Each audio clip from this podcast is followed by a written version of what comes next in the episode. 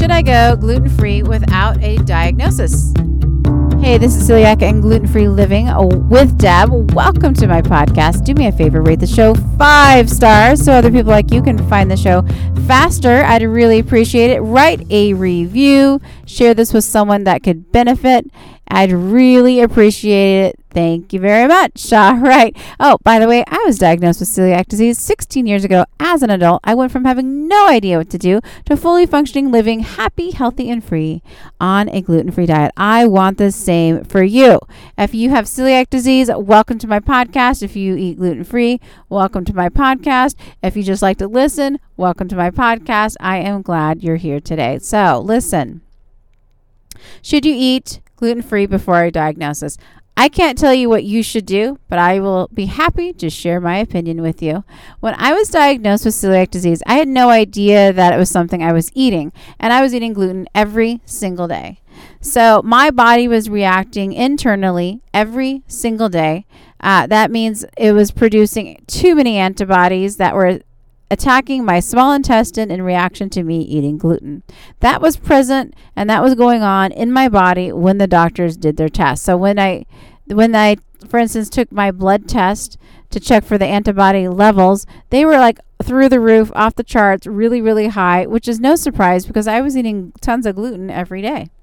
And um, if I had not been eating gluten, I'm afraid those numbers wouldn't been high. And if I had never ate gluten, I probably wouldn't have had celiac disease because celiac disease happens when you have that reaction to gluten. So, in my opinion, if you're going to be correctly diagnosed of having celiac disease, um, it is helpful to have gluten in your body because uh, your doctor might be able to diagnose you easier, you know.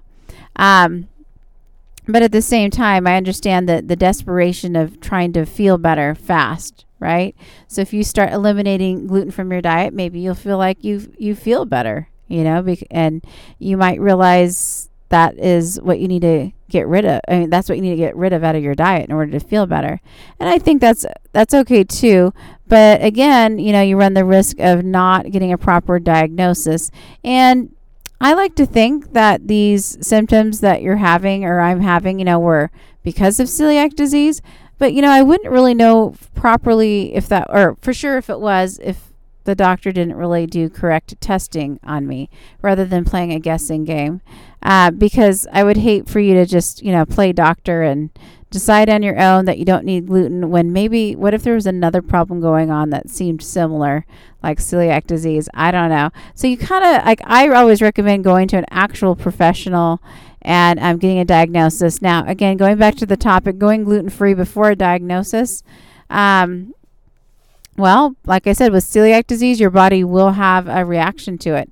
And if you are eating gluten, not eating gluten, your body's not going to be having that reaction. So it will be hard to diagnose. So, in my opinion, I would not rule out gluten unless I knew I had celiac disease or some other medical issue that I needed, uh, you know, that I knew of, that I needed to eliminate gluten. So I like to, I personally you know, wouldn't recommend eating a gluten free diet before a diagnosis, you know. So that is my opinion on the matter because.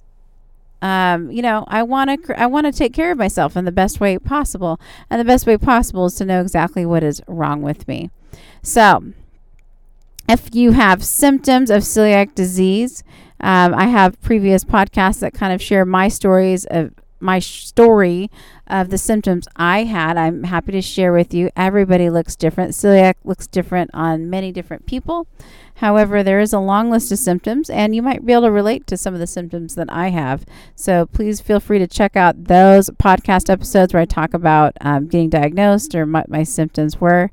And, you know, talk to your doctors, reach out to them. And I hope that if that if you're in that boat where you're not sure what's going on, and you're tempted to try to self-diagnose and you know figure things out change your diet on your own before going to the doctor i recommend getting the doctor first so you don't waste time either. Time and energy you don't want to waste. Uh, so that's my opinion on the matter. I hope this message helps you in some way, shape, or form. If you are eating gluten free and you have celiac disease, keep it up. Good job taking care of you. And just the fact that you're listening to this podcast means you're trying to take care of yourself, take care of your body. Continue doing that. You deserve it. You deserve a healthy, happy life. I have an amazing day. Oh, don't forget to rate the show five stars so other people just like you can find the show faster. If there's something you want me to talk about or share, reach out to me on Instagram, uh, Celiac and Gluten Free Living with Deb. Have an amazing day. Namaste.